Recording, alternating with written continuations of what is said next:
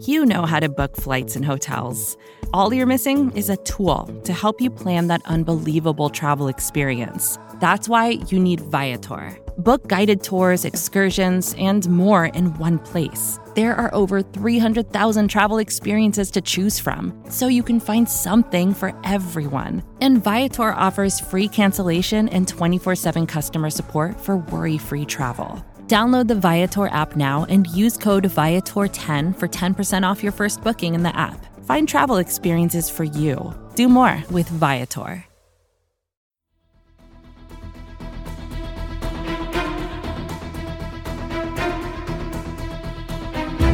Hello, Bleeding Green Nation, and welcome back to another edition of Eye on the Enemy, powered by SB Nation and Bleeding Green Nation. I'm your host, John Stolnis. You can follow me on Twitter at John Stolnis. Well, we are less than a week away from the start of the NFL draft, and coming up, I'm going to give you my mock draft that it takes you through at least the Eagles pick at number 12 because really once the Eagles are done picking in the first round, you don't really care about what happens the rest of the No, of course you do.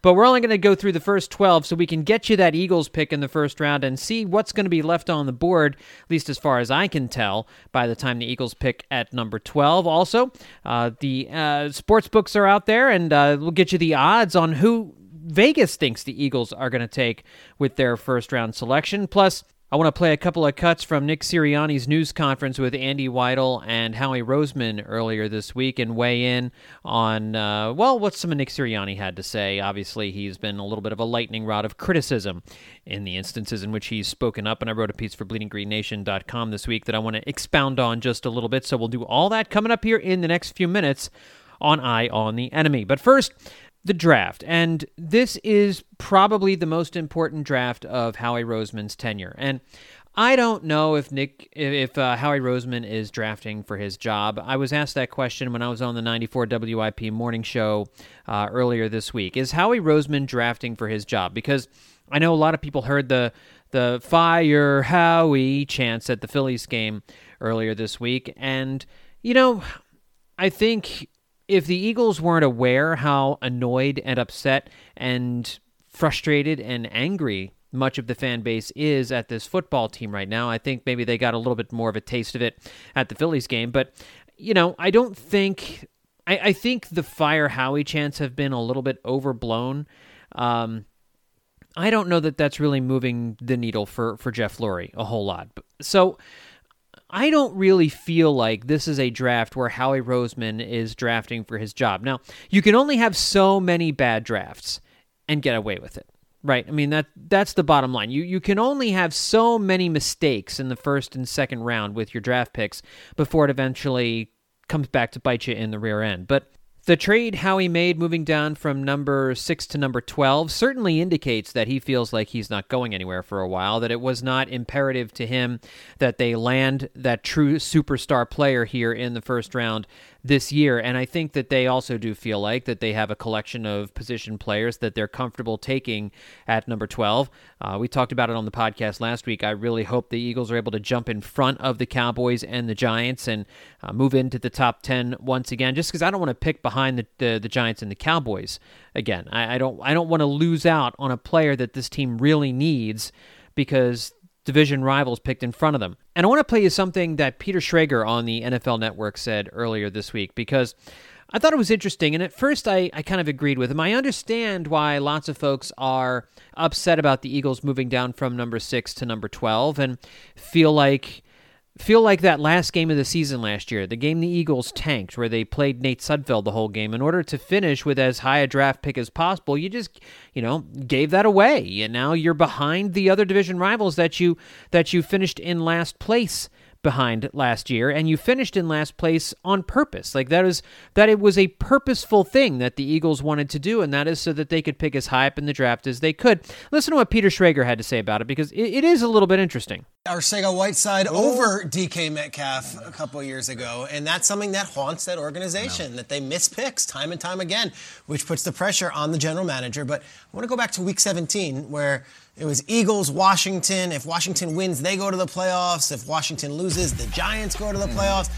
And remember, the Eagles put in Sudfeld yep. for Hurts, and they lose the game, and it solidifies them as the sixth overall pick. All right, we've been previewing the draft every day since the day the season ended. There are about six players we talk about a lot. Right. Okay, quarterbacks, they're there, but then you got your Waddle, you've got your uh, obviously your Sewell, and then we talk now Surtain and and maybe Chase and Pitts, and there's like a handful of guys. The Eagles had the sixth pick in this draft. They could have gotten one of the stars of this draft. And they need a star, to your point. They need star power. They also need to show their fans we know how to nail this pick. We can get a guy that's going to be a franchise cornerstone, an all pro. You draft that at six. But then the Eagles made a trade with the Dolphins, trade back to 12, or the 49ers trade back, or, sorry, Dolphins. They trade from six to 12. Mm-hmm. And at the 12 spot, I don't know what you're getting. Maybe you're getting the third tackle. Mm. Maybe you're getting DeVonta Smith if two teams pass on him, and that means that two teams said he was too skinny. We don't want him. You take him. Like, I find this to be a fascinating draft for the Eagles. They're loading up all these draft picks, and I know we've made a lot about the fact they have 11 draft picks in this draft. Do you know five of them are in the sixth and seventh round, and the mm likelihood of those guys making the roster are not. So they have six draft picks. Basically, have six, yeah. and they just traded out of a top six pick. I found that trade to be very curious. Huh. They're loading up on a lot of quantity. To your point, I don't know if there's quality, uh. and I wonder if the 12th pick overall they can still nail that selection and have like an all pro. At six, I know you can get that uh-huh, guy. Uh-huh. 12, I'm not so uh-huh. sure. But here's the thing that, that Peter doesn't recognize, and at least maybe he's not thinking about, and, and what many Eagles fans are not thinking about. Yes, tanking that game against the against the Washington football team in the final game in the final week of the season, final game of the season, it did move them down further in in the draft. Obviously, it did move them behind their own division rivals, the Cowboys and the Giants but it also resulted in them getting a first round pick next year. If you would have told me that the Eagles would could lose that game on purpose in exchange for a first round pick next season, I would have made that trade, right? You would have made that trade. You would have you would have made that trade off. The Eagles didn't give away the number 6 pick for nothing. They didn't move down 6 spots for nothing. They gained a first round pick next season. So it's not like they you, you, can't just look at this draft as the only draft the Eagles are ever going to have. And I think that's the thing with Howie Roseman is I think we have to look at this draft as as it's not the last draft that Howie Roseman is ever going to have. I don't think Howie Roseman would have made this move if he felt there was a chance that this is the last draft that he was ever going to have. I don't care how many fire Howie chants there are going up at Phillies games. Right? He's not going to it, it doesn't it doesn't make sense for Jeff Lurie to keep him and then fire him one year into Nick Sirianni's tenure, a year in which we all know the Eagles are going to be a bad football team. This is not a good roster. This is a this is a roster that is uh, that is one of the probably in the bottom 5 to bottom 7 rosters in the NFL heading into the draft. So, no one's expecting this team to go 9 and 7 next year. It's not going to be a disappointment if they finished 5 and 11 or or 4 and 12 because that's what that's the roster that they have. And so this is not a roster that's going to get fixed in one draft. And if if Jeffrey Lurie is going to keep Howie Roseman around as the guy making all the decisions, and and I don't feel like that was the right decision. Obviously, we all most of us listening wanted a change, wanted Jeff Lurie to do something different to move in another direction because Jeff, because Howie Roseman has not had a good track record in in watching what's happened to this team over the last few years. We all recognize that, but the fact remains Jeff Lurie brought him back. And I don't think he brought Howie Roseman back to fire him after one season next year. I don't think we're going to be looking at replacing the general manager next offseason, no matter how bad the Eagles are. I mean, maybe they go 0 16, you're talking about something, and maybe if the first round and second round selections are so egregious and so off the board and so disastrous that it really forces Jeffrey Lurie's hand, but I don't necessarily think that's going to be the case. So when Howie Roseman makes this deal, yes, when you just look at this draft, it doesn't make a whole lot of sense because you tank that game against Washington in the final week of the season last year so that you can finish behind your division rivals, so that you can pick in front of them. And then you give that positioning away by making that trade with the Dolphins. But you pick up a first round draft pick next year. And that's a deal Howie Roseman just felt like he couldn't turn down. That's a draft pick. It's a move he just couldn't resist picking up a first rounder to move down six spots and you're still picking number 12 in the draft, there still should be a good player here. I'm going to do my mock draft in just a minute. There still should be a good player. Now, is it going to be a generational talent like a Kyle Pitts? Probably not. Is it going to be a generational talent like one of the quarterbacks that are there? Is it going to be a generational talent like Ja'Marr Chase? No, it's not. It's not going to be one of those type of guys. But it should be a guy that is a highly productive player. It should be a guy that's going to make this team better. And so, no matter what, you know, no matter what anybody says, the move down made some sense. And what I would like to see is for them to trade one of their extra third round picks to move up a little further in the first round of the draft and maybe leapfrog in front of Dallas and the New York Giants. But uh, we'll see if Howie Roseman does that. There have been all kinds of rumors about the Eagles possibly moving up, the Eagles possibly moving down, and uh, we will wait to see, obviously, what they do, and it probably won't happen until draft night. Now, if you're a betting man and you want to wager on who the Eagles will select with their first pick, Again, that could be at number 12 or a trade up or down. Uh, FanDuel Sportsbook is offering the following odds on the 20 most likely options, ranked from the shortest odds to the longest. And they believe Patrick Surtain, the cornerback, is going to be is the is the uh, is the guy with the the, sh- the shortest odds at plus 300. They believe Patrick Surtain the second is going to be the Eagles pick, or at least that's where the smart money is going. Now, in order for that to happen, the Eagles are going to have to trade up. They're going to have to jump in front of the Dallas Cowboys because if Patrick Surtain is sitting there at number 10, he's going to Dallas. And with the Giants picking at number 11, he could also be gone at number 11. So I don't see any way Surtain makes it all the way to number 12. Now, the other two most likely players at plus 420 on the board are both guys that many, if not most people think will still be there at number 12. The Eagles probably would not have to move in order to land wide receiver DeVonta Smith or wide receiver Jaylen Waddle. Same goes for cornerback Jaycee Horn at plus 550.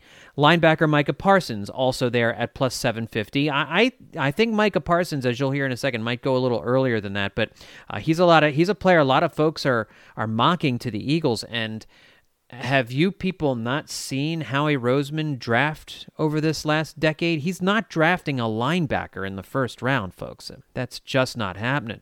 Rashawn Slater, offensive lineman, is at plus 1,000, with Paye, uh, defensive end, at plus 1,100. That's a sneaky. Here's the thing about Paye. That's a sneaky. Sh- that, that's a, a sneaky pick right there. So are these two players that I'm about to mention right now Elijah Vera Tucker and Christian Darrisaw, two offensive tackles at plus 1200. Both those guys will probably still be there at 12. And you'll hear in just a second with my mock draft who I think the Eagles are going to take, but all of those different guys are in play. And now here's some other folks that you might need to move around in order to go get. Caleb Farley, cornerback at plus 1400, might move down for a guy like that. Penei Sewell at plus 1400, offensive tackle. You probably have to move up in the draft to go get him. Uh, and then there's guys like Jaelan Phillips, Jeremiah Owusu uh, Koramoah, Kyle Pitts. Again, you have to jump way up to go get Kyle Pitts. That's at plus 4300. Same as quarterback Trey Lance. I mean, so you're talking about some guys you're just not going to go up and, and get at that point. But Patrick Surtain is mo- is the most likely draft pick for the Eagles at number 12 according to FanDuel Sportsbooks and that's not smart money because I'm not I'm not sure the Eagles are going to move up. I'm not sure they're going to go up and get uh, the number 9 pick or the number 8 pick and go up and get Patrick Surtain. If they can stay where they are and draft DeVonta Smith or Jaylen Waddle or frankly Jaycee Horn, Surtain's the best cornerback in the draft. I don't know how far behind I have Horn. Horn's but def- Horn's definitely number two. Um, but if they go with Smith or Waddle or Horn, you're getting a really good player. You're getting a really good player there at number 12. And I think those are definitely, I think, frankly, Smith and Waddle and Horn are more likely than Patrick Surtain. So it's kind of interesting that they have him as the shortest odds. So here is my 2021 completely uninformed mock draft taking you all the way through pick number 12 i'm not going to read i'm not going to run down every every every selection through the the entire first round. We'll just do through when the eagles pick. And i know there, there'll be other folks who are making long mock drafts and doing eagles only mock drafts but kind of wanted to get a sense for how i feel the, the first round going leading up to the eagles pick. And i don't like mock drafts where they put trades in them so I don't have anybody moving up or down in, in my mock draft. I just think it's impossible to predict who's going to make a trade, who's going to move all over the place. And when you do that, it throws your it throws the entire mock draft out of whack, and you can't compare it to other mocks. So I like mock drafts where they're not making trades for teams. And so I did not invent any additional trades, although I do think some of these teams could be looking to move around. So, number one, these first few are not going to be a surprise. Jacksonville is going to take Trevor Lawrence, the quarterback from Clemson. Pretty much the consensus guy, the consensus that this guy is the best QB in the draft. Jacksonville shouldn't need any more than five seconds to hand in the card. They've probably already turned the card in. So, Trevor Lawrence is going to be a Jacksonville Jaguar. At number two, the New York Jets are going to take Zach Wilson quarterback of BYU. That's where I think uh, they're going to go with their pick. They're obviously taking a quarterback as the Sam Darnold era is mercifully over there in New York. But I think they're going to go with Zach Wilson, uh, the big quarterback out of BYU. Now, San Francisco moved up to number three so that they could take their franchise quarterback. They obviously do not care for Jimmy Garoppolo as their main guy. And so I have them taking Mac Jones, quarterback from Alabama. And a quarterback from Alabama is always a it's a tricky thing because there really haven't been very many good quarterbacks from Alabama. The history of Alabama starting quarterbacks in the NFL isn't the best. So, for San Francisco's sake, here's hoping that Jones reverses that trend. And then I have another quarterback being, being taken. Number four, the Atlanta Falcons. I have them taking Trey Lance from North Dakota State. And here's a trivia question for you. The last quarterback from North Dakota State to be drafted in the top five of the NFL draft, Carson Wentz. Now you know. I like to pass on trivia to folks. Number five, the first non quarterback taken will be Ja'Marr Chase wide receiver of LSU by the Cincinnati Bengals. Uh, yeah, the Bengals could also use help on the offensive line, and uh, Penei Sewell is the best in the class, and you could see him going to Cincinnati here. But I think this is a great chance for the Cincinnati Bengals to get Joe, Joe Burrow some more help at the receiver position, and that would make that offense dangerous. Um, that'd be a, a pretty potent offense uh, if Cincinnati can can pull that off. And so I think they'll have their pick of position players, and I'll th- I think they'll take Ja'Marr Chase, a wide receiver from LSU, at number five overall. That brings us the Miami Dolphins at number six, where the Eagles would have been drafting. And I have them going with tight end Kyle Pitts. Yes, the Dolphins need receiver help, but with Chase off the board, really it would make more sense for them to move down a little bit in order to go get DeVonta Smith uh, or Jaylen Waddle. And I don't, I don't see them. I know there's been a lot of rumors about the Miami Dolphins potentially moving down in the draft again. I don't really see that happening. Instead, I see them going out and they could go after they, they could go after an offensive tackle here. Sewell is still on the board. They could go after him, but uh, I think the Dolphins need a lot of receiver help. And with Chase off the board, they're going to add the most dynamic tight end prospect we've seen in quite a little while. And so I think the Miami Dolphins will grab Florida tight end Kyle Pitts at number six overall with the Eagles' former pick. Number seven overall, the Detroit Lions. I think here is where we'll see Penei Sewell get taken, offensive tackle from Oregon. Now, they could go with Justin Fields here if they don't fully believe in Jared Goff. You've also got Waddle and Smith, both here at wideout, but again, I think that uh, this is a spot where if the Lions do want to go look at wide receiver, this is a spot to trade down. You could be looking at number seven as a trade up opportunity for a lot of different teams. There's a lot of people mocking the Lions trading out of this spot, but I have the Lions staying at number seven, and I, am giving them the best offensive tackle in this draft in order to help out Jared Goff. Uh, it, I, I think it's gonna. I think it makes more sense for them to go that direction than it is to, to go with Jaylen Waddle or DeVonta Smith if they are sticking at number seven. But again, I think this is a spot where the Lions could move down. Another team where we've heard a lot about uh, them talking about moving down is the Carolina Panthers. And I have them taking Justin Fields, quarterback from Ohio State here. And, and Fields is obviously one of the most fascinating picks in this draft. There have been so many different opinions and points of view about him. Is he limited in his reads? Is he not? Does he have the desire to put in the work needed to, to be a great quarterback? Is that all just hot air? There's been a lot of controversy surrounding Justin Fields, the fifth quarterback taken here in this draft. Falling at number eight to the quarterback needy Panthers, I think I think Carolina would jump at the chance to take a shot on him here and give Matt Rhule his franchise quarterback. And I think this is a I think it's a great landing spot for Justin Fields if Carolina finds themselves with the opportunity to take him. So I have Justin Fields going to the Panthers here at number eight. All right, just four picks away from your Philadelphia Eagles. And at number nine, I have the Denver Broncos taking linebacker Micah Parsons from Penn State. I know Parsons has been falling down the draft board a little bit here in recent weeks, but, um, you know, I think the Broncos will be upset if they're one pick away from snagging Fields. And this is where maybe the Broncos trade up. I had been talking about maybe the Broncos trading out of number nine. If they miss out on their quarterback Fields, I could easily see Denver trading down. And this would be the spot for the Eagles to jump up and get in front of Dallas and New York and take this pick right here. And I don't think the Eagles would take Parsons. I think the Broncos would be happy to take Parsons here. Which brings us to the Dallas Cowboys at number 10. And I have the Dallas Cowboys 10. And I think this is as sure a pick as you're going to find in this draft. If the Cowboys are picking at number 10 and he's still available, Patrick Surtain, the cornerback from Alabama, is going to Dallas. They desperately need help in the secondary, just like the Eagles do. And here I think they grab the best cornerback prospect left on the board, which takes you to the New York Giants at number 11.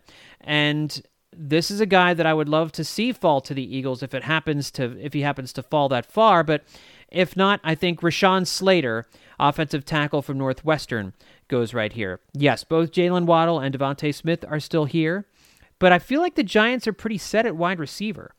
So while you're ge- you generally want to take the best player available and not draft for position of need, getting a left tackle here in order to move Andrew Thomas over to the right side of the line where he's more comfortable, I just think makes a lot of sense if you really want to give Daniel Jones the opportunity to win that job. And, and the Giants have really made an effort to, you know, going out and signing Kenny Golladay to go out and improve the offense. There's a lot of talent at the skill positions. If you can stabilize the offensive line and not have Daniel Jones worry about getting sacked and fumbling, then you may really have something here. And Rashawn Slater seems like a perfect pick here for the New York Giants at number 11, which takes us to the Philadelphia Eagles at number 12. And I, have really gone back and forth on this pick, and I, I've gone, I've approached this pick from a very cynical place in in some respects because I have zero confidence that Howie Roseman is going to make the right choice. Now, there's a new coaching staff in place. And maybe the pressure is on Howie Roseman to do things a little bit more by the book. These last few drafts, there have been some arrogant selections, no doubt about it. Um, Andre, you know, I, I, think when you went up and, and traded up for Andre Dillard, they didn't do their homework on the kind of player that Andre Dillard is off the field. And um, I think you know the the issues with toughness uh, that I don't think they really fully investigated. And then um, J.J. Arcega-Whiteside uh, in the second round. And then last year's draft, obviously Jalen Reagor. There's still there's still time for Jalen Reagor to figure it out, but he certainly does not. It certainly looks like a, a, missed opportunity with Justin Jefferson playing as well as he did in Minnesota and not trading up to get CeeDee Lamb. And then Jalen Hurts, who they they who we're going to talk about this in just a second, but guy they spent a second round pick on last year, second round pick on last year that they're still not sure is going to be their their their starting quarterback next year. I mean, in 2021, even though, you know, we're, we're going to talk about Jalen Hurts in just a second and get a little bit more into that. But, you know, it might be another season here where Jalen Hurts goes back to being your backup quarterback, in which case you've spent a second round pick on a team where you desperately need every single high pick you can get on a productive player, and he becomes a guy who never sees the field again. So you, you just can't, you can't keep doing this year in and year out. But Howie Roseman has been doing unorthodox, unconventional, galaxy brain draft picks over these last few years, and I'm I'm not convinced that's going to stop this year. And eight out of the last 10 drafts, and, and Brandon Lee Gowton has mentioned this uh, both on ForBleedingGreenNation.com and on the different podcasts, they've taken a lineman in the first round eight out of the last 10 years. The only drafts in which they did not take a lineman, offensive or defensive, in the first round was Carson Wentz and last year with Jalen Reagor. Every other year, they have built through the trenches, they've built through the offensive and defensive lines. And initially, I had this team going offensive line with the number 12 overall pick. And as I sit here recording this, I'm still not sure who I think they're going to take. I'm still not sure who I'm going to mock to them here at number 12. So let's let's just talk this out a little bit. The offensive line is aging, right? You've you've got aside from left tackle, in which you have two young guys, Jordan Mailata and Andre Dillard, likely to battle it out in training camp. You know, Isaac Seumalo is uh, he's not older, and so he's he's got some years in front of him. But Jason Kelce and Lane Johnson uh, are both are both getting up there. Brandon Brooks is is obviously getting older and has been a, a constant injury uh, concern.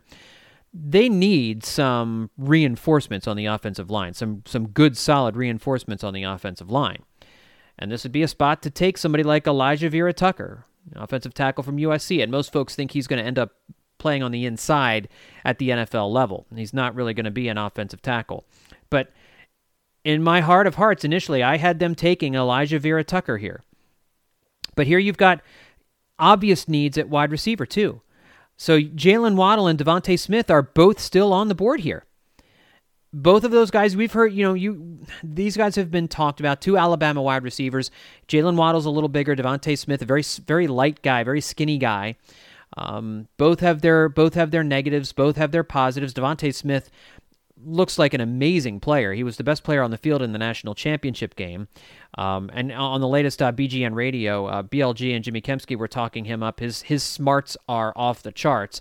Jaylen Waddle's a bigger receiver. He can probably you probably you know don't have to worry about him quite so much getting jammed off the line like you would with DeVonta Smith. But but both of those guys are not huge prototypical CeeDee Lamb type wide receivers, Ja'Marr Chase like wide receivers. And so there's a little risk involved with both Jaylen Waddle and DeVonta Smith. And this team has a lousy history of drafting wide receivers, especially in recent years, but really going back a long way. Really, it's been not since Fred Barnett and Calvin Williams as this team drafted, and, and DeSean Jackson is one, is one of the few wide receivers they've drafted that has the early round wide receivers that have turned out to be uh, worth the pick that they were taken with. So you've got both of those guys. You've got Jaycee Horn, who, as the number two cornerback, would be an excellent pick in this spot. And another offensive tackle this team could could take in this spot is Christian know, from from Virginia Tech. I mean, there, there's there's a lot of good options here. Darrisaw especially is a really good pass blocker. Not so much in the run game, but you know, the Eagles aren't going to run the ball all that much when when Jeffrey Lurie is the the owner of this team as well. So, I mean, here here's another guy that that could go here at at number 12. And I think really, you could go with a number of needs here. I, I think we're underestimating the needs of the offensive line, but also you also have to look at you know Brandon Brooks and, and Lane Johnson. They're not going anywhere anytime soon. And Isaac Seumalo, you know, he'll eventually most likely be the center for this team when Jason Kelce retires. Which is probably going to be after this year. And so you're going to need to get yourself another guard, but you can get an offensive guard somewhere else in the draft, right? So while I, I think this team needs to look at wide receiver or cornerback here, and I, I know that I'm not alone in thinking that, which of course means Jaylen Waddle or DeVonta Smith um, or Jaycee Horn. Th- those are the three most likely guys. The, the, the, they would fill the most likely areas of need for this team at this point, which is which is why there's a big part of me that wants to mock Darrisaw to the Eagles in this spot. It just it feels like it feels like that's exactly the kind of you know, nobody's talking about the Eagles taking an offensive lineman here. And that would be the the off the board, wild and crazy type pick that Howie Roseman would make that would shock everybody. Because you could just see if this board falls the way that I have it falling, they have their pick of Jaylen Waddle, DeVonta Smith, or Jaycee Horn. Wide receiver, wide receiver, cornerback. And you're just going to hear everybody talking about, you know, okay, now the Eagles have their choice. They can pick, you know, and, and you'll see the comparisons between Waddle and Smith. Who, they, who do they choose between these two guys? Or, you know, Jaycee Horn is still sitting there. Again, not as good as Patrick Surtain but um, still a, a true first round cornerback, something this team desperately needs. They desperately need somebody else on the other side of the field uh, from from Darius Slay. And so while I think the Eagles, I, I I'm just torn. I don't know who the Eagles are going to take here, knowing Howie Roseman's draft history. And you know what? I'm going to keep this simple. I was going to draft Christian Darrisaw. I was going to give. I was going to give. that's not who I would want to take, but I, I was thinking that's who they're going to take. I think Howie Roseman is reading the writing on the wall. I think he's and I think he's seeing that maybe he needs to stop overthinking things. And the other thing to consider too here is you've got a you've got a new head coach in Nick Sirianni who is obsessed with wide receivers. Right? This guy is absolutely obsessed with wide receivers. He he loves talking about wide receivers. He, he, used to coach wide receivers. He's he's a wide receivers guy. My guess is Nick Sirianni is going to be pushing for one of these two wide receivers, Jalen Waddle or DeVonta Smith. So, I maybe I was going to galaxy brain my mock draft by giving them Christian Darrisaw. I think I will I will make it official. I will mock DeVonta Smith to the Eagles at number twelve. My level of confidence that this actually happens is at about ten percent. Okay, I think I think the odds are I think the odds are very, very good that the Eagles will go with an offensive lineman here. Um, I, I just, you know, it wouldn't be it wouldn't make anybody feel good. And maybe that's why. You know, we're just we're so down on this team and the Eagles have just and Howie Roseman has done one thing after another that has just made you feel like this is it's not going to work. He's going to make the wrong decision each and every time. But let's not let's not do this mock draft with that negative of an attitude. I'm going to give the Eagles DeVonta Smith here at number 12 in the draft, and that is the right pick. That's the pick Howie Roseman should make. I still there's a big part of me that thinks they're going to take an offensive lineman here at number 12, even even if Waddle and Smith and Jaycee Horn are all there. But we'll see what happens in less than a week uh, when the NFL draft begins uh, next Thursday evening. When we come back, some some quick thoughts about the Nick Sirianni uh, news conference. We're calling it the Nick Sirianni news conference, but obviously this is a Howie Roseman, Andy Weidl, Nick Sirianni news conference uh, with their pre-draft thoughts on Zoom and um, some of the controversy or some of the the conversation that has taken place since that happened. I'll give you my thoughts on that coming up next here on Eye on the Enemy. Vacations can be tricky. You already know how to book flights and hotels, but now the only thing you're missing is, you know, the actual travel experience. Because is it really a vacation if you're just sitting around like you would at home? You need a tool to get the most out of your time away. That's where Viator steps in. You can book guided tours, activities, excursions, and more in one place to make your trip truly unforgettable. Viator has over 300,000 travel experiences to choose from. Everything from simple tours to extreme adventures and all the niche, interesting stuff in between. So you can plan something that everyone you're traveling with will enjoy. Real traveler reviews give the inside scoop from people who already been on the experiences you're considering, so you can plan with confidence. Free cancellation helps you plan for the unexpected and 24 7 customer support means you can travel worry free. Download the Viator app now and use code Viator10 for 10% off your first booking in the app. Find travel experiences for you. Do more with Viator. Support for this show comes from Atlassian. Atlassian software like Jira, Confluence, and Loom help power global collaboration for all teams so they can accomplish everything that's impossible alone. Because individually, we're great, but together, we're so much better.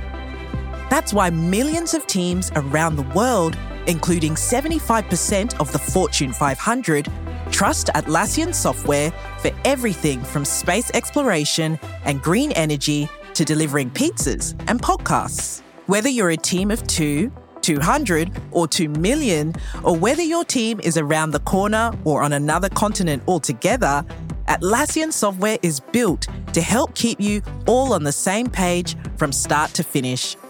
That way, every one of your teams, from engineering and IT to marketing, HR, and legal, can stay connected and move together as one towards shared company wide goals. Learn how to unleash the potential of your team at Atlassian.com. That's A T L A S S I A N.com. Atlassian. And we're back on Eye on the Enemy. So, the Nick Sirianni news conference, everybody. I, I know that um, so far Nick Sirianni has been a, a lightning rod of criticism. And I get it. I, I truly get it. There's really nothing the Eagles can do right now that's going to make anyone feel good about anything. There, there's nothing that Howie Roseman and Jeff Lurie is going to do that makes you feel good about any decision that they make, right? We, I, I just, it's just, it's, uh, it's, we're negative. We are in a, we're in a very, very negative place with this football team, and for a very good reason. They have been making, they have continuously made one bad decision after another. So when Nick Sirianni holds a news conference and, and he gets up there and he starts he starts talking like a hyperactive six year old jacked up on Kool Aid and swizzle sticks.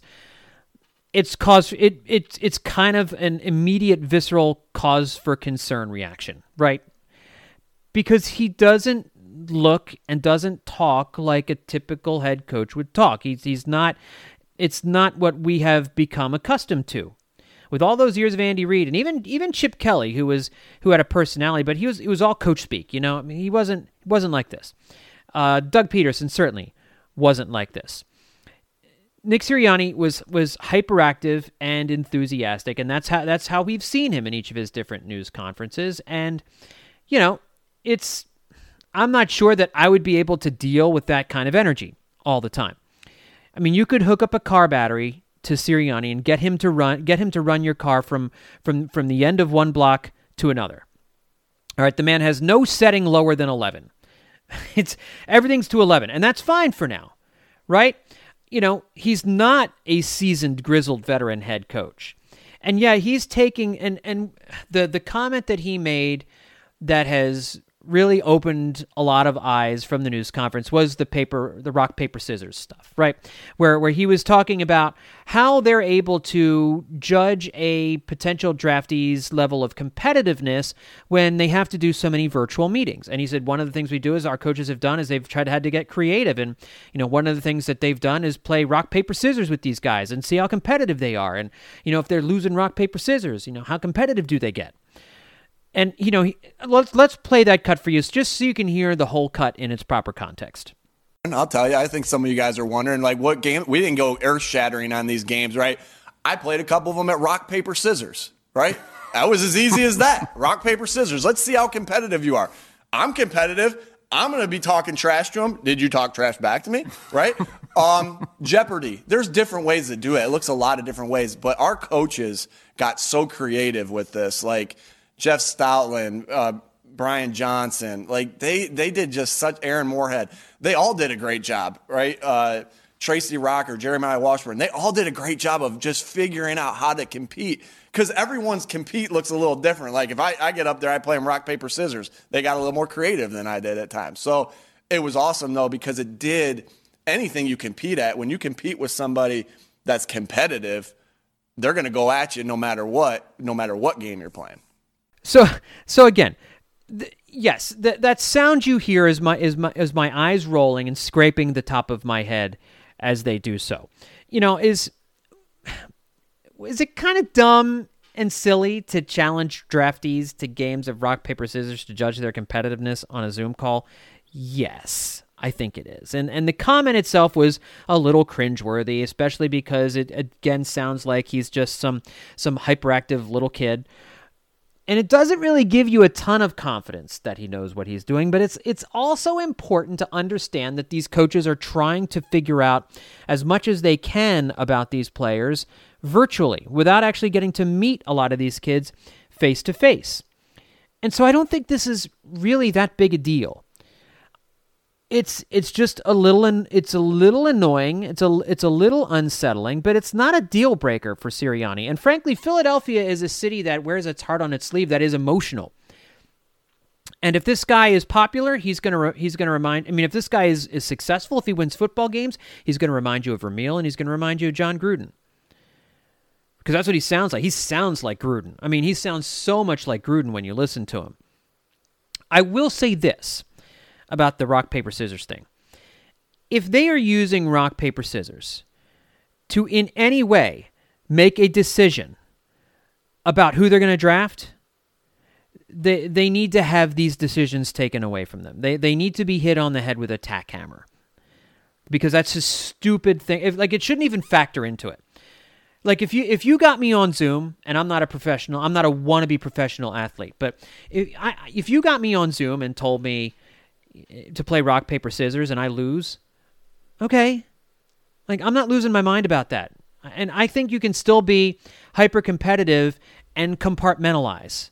You know, you know, it you don't the, it the people who drive there are people who drive me crazy and, and it sounds like Nick Sirianni is is one of these types of people where if you're playing a game of cornhole out back at a barbecue, he won't stop playing. He won't let you stop playing until he wins right? He's got to win every game. He's got to win every game of cornhole, or he's he's got to win. He's got to win every game of Uno. You know, you sit down to play Uno. He's not gonna. We're not gonna stop playing Uno because I gotta. You know, I I I, I gotta win. I'm gonna be and I'm gonna trash talk you while we're playing cornhole. Like there, there's got to be, and and a lot of athletes are successful that way, and that's fine if you're that way. And maybe in the athletic world, that's fine. I think that kind of thing drives people crazy. And I don't think that's necessarily a good personality trait. I'm not so sure you need that from a potential draftee in order in order to pick them up. So, I think one of the things we're dealing with here is with Nick Sirianni is first impressions are really hard to shake. Right? I mean, just ask former Phillies manager Gabe Kapler, who was booed at the home opener in 2018 before his team ever took the field. Now, it's important to note that he was not booed because of anything he said or because of anything he did or the way he looked, although those things certainly Philadelphia fans were looking him at him a little bit with a, with a side look right from the start. But it was because of what he did on the field that resulted in him getting booed. Because Doug Pederson and Charlie Manuel also came across as buffoonish before they actually went out on the field and proved that they knew what they were doing. So Sirianni's run through a brick wall mantra, his mania, as some would, would call it, I think it'll work if his team wins. But he's he's he'll likely learn that there needs to be another setting to his personality. Like I don't think veteran players are going to go for the all in all the time stuff unless it produces results. And I do I do agree with people who say that you just as long as he's genuine, that's the most important thing. Like players see fake a mile away and don't respond to fake. I do get that. But I also feel like if you're real and real annoying, that players will tune you out just as quickly. And I think that's the danger in Sirianni's hyper competitiveness, that it could wear on his players and, and just and wear them out. Like so far we've only seen this new head coach in one color thus far. Highly energetic, kinetic, and buzzy. I, I, just think he's just like a constant, a constant flurry of emotion. Like he, he does. He reminds me of my oldest son, who's when he's when he's watching television. My oldest son cannot sit still and watch television. You know, when he watches his shows, he's jumping around all over the room. And, and this could be like if we're watching something slow, like a Curious George or something. That's not a show like Transformers where you're where you're shooting where you're shooting things up. He's hopping all around the room, jumping all over the place. I mean, he's just he's just just that's just his way. He's energetic, kinetic, that's just how little kids are. They're just they've got their their, insides are just bubbling at all times, and that's kind of how Nick Sirianni comes across. And maybe that's why it doesn't he hasn't inspired a lot of confidence in the fan base, is because maybe he comes across as, as childlike. But I'm going to hold my powder on that until we see the team play some football games. And I do want to play one other clip from this news conference that I thought was really interesting, where he was talking about how he evaluates potential uh, college wide receivers and how they might do at the big league level. L- listen to thought this was very interesting. They got to get used to catching the ball in traffic and catching the ball with bodies around them. Usually, there's no bodies around them, right? They get open so much that they're right here and there's no bodies around them, right? And so now they're catching the ball here. Boom! The ball's getting trying to get smacked out of their hands. I, sh- I shook the camera or shook the thing a little bit. I'm sorry. All right, but I'm excited. We're talking about wideouts. So it's just a different game. And so it's it's finding the it's trying to see how you're going to get them the football early on right? Because we've had in my past we've had some receivers that had some success early on because we we, we made it an effort to say hey he might not be able to win at this yet but he can win at this. So here you go with nick sirianni talking about i think very intelligently talking about how you know these wide receivers in college they're not used to getting jammed off the line. And more importantly they're not used to making catches in traffic. They're they're not used to catching a ball over the middle and then immediately having their arms smacked at so that they have to hold on to the football. Right? Th- those are that's an important thing that you have to understand is like this is a different game. And we're seeing this over these last couple of years with Jalen Reagor and with JJ Arcega Whiteside that it's a different game. Playing in the NFL, you've got faster defensive linemen, faster defensive backs, linebackers. They're going to make it hard on you. And so I thought that was an intelligent thing, and, and that gets lost in some of the delivery. So I think uh, what I would encourage everyone listening, if you have a problem with the way Nick Sirianni kind of um, presents himself, it may go, it may change, it may go away, and winning on the field will make it charming and not annoying. It'll make it endearing and not worrisome. And we really aren't going to know that really until 2022 because Nick Sirianni is not going to win a lot of football games here in 2021. It just could, you know, it's it's a very interesting situation. Nick Sirianni has been tainted by the failures of, of Howie Roseman and this team over the last three years, probably a little bit unfairly. And I don't think you can judge him with the rock, paper, scissors quote. That's all I'm going to say. And we'll see how Nick Sirianni actually does once he gets his players on the field. All right, folks, that's going to do it for this edition of Eye on the Enemy. Don't forget, as we are counting down the hours until the NFL draft, bleedinggreennation.com is your place for the latest news, rumors, and notes on what's going on. You, we'll give you the roundup on all the mock drafts going on out there so you can see where the industry has the Eagles uh, heading uh, with the number 12 pick. And uh, again, we'll see if the Eagles are, are going to stick at number 12, move up, move down. Who knows what Howie Roseman is going to do uh, with this pick. And don't forget to check out all of the bleedinggreennation.com uh, podcasts that we have for you here. We are going to be deep diving into this NFL draft with all of the different shows that we have over this next week. So make sure you stick around for all of the previews and uh, all of the post draft analysis that'll be sure to come your way here on the Bleeding Green Nation podcast feed. Thanks everybody for tuning in. We'll talk to you next time here on Eye on the Enemy.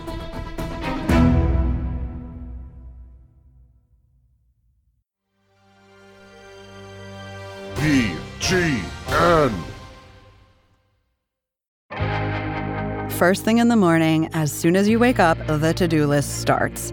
Does the car need gas? Hopefully those leftovers are still good. Why did I get CC'd on mom? no. You can't escape the to do list, but you can make the most of your me time with a relaxing shower using Method Hair Care products. Try Pure Peace Volumizing, Simply Nourish Moisturizing, or Daily Zen Shampoo and Conditioner for daily use. All formulated with long lasting fragrances and are safe for color treated hair. Reconnect with the best version of yourself. Visit methodproducts.com to unleash your inner shower. Here's the truth about AI AI is only as powerful as the platform it's built into. ServiceNow puts AI to work for people across your business, removing friction and frustration for your employees, supercharging productivity for your developers, providing intelligent tools for your service agents to make customers happier. All built into a single platform you can use right now. That's why the world works with ServiceNow. Visit servicenow.com/ai for people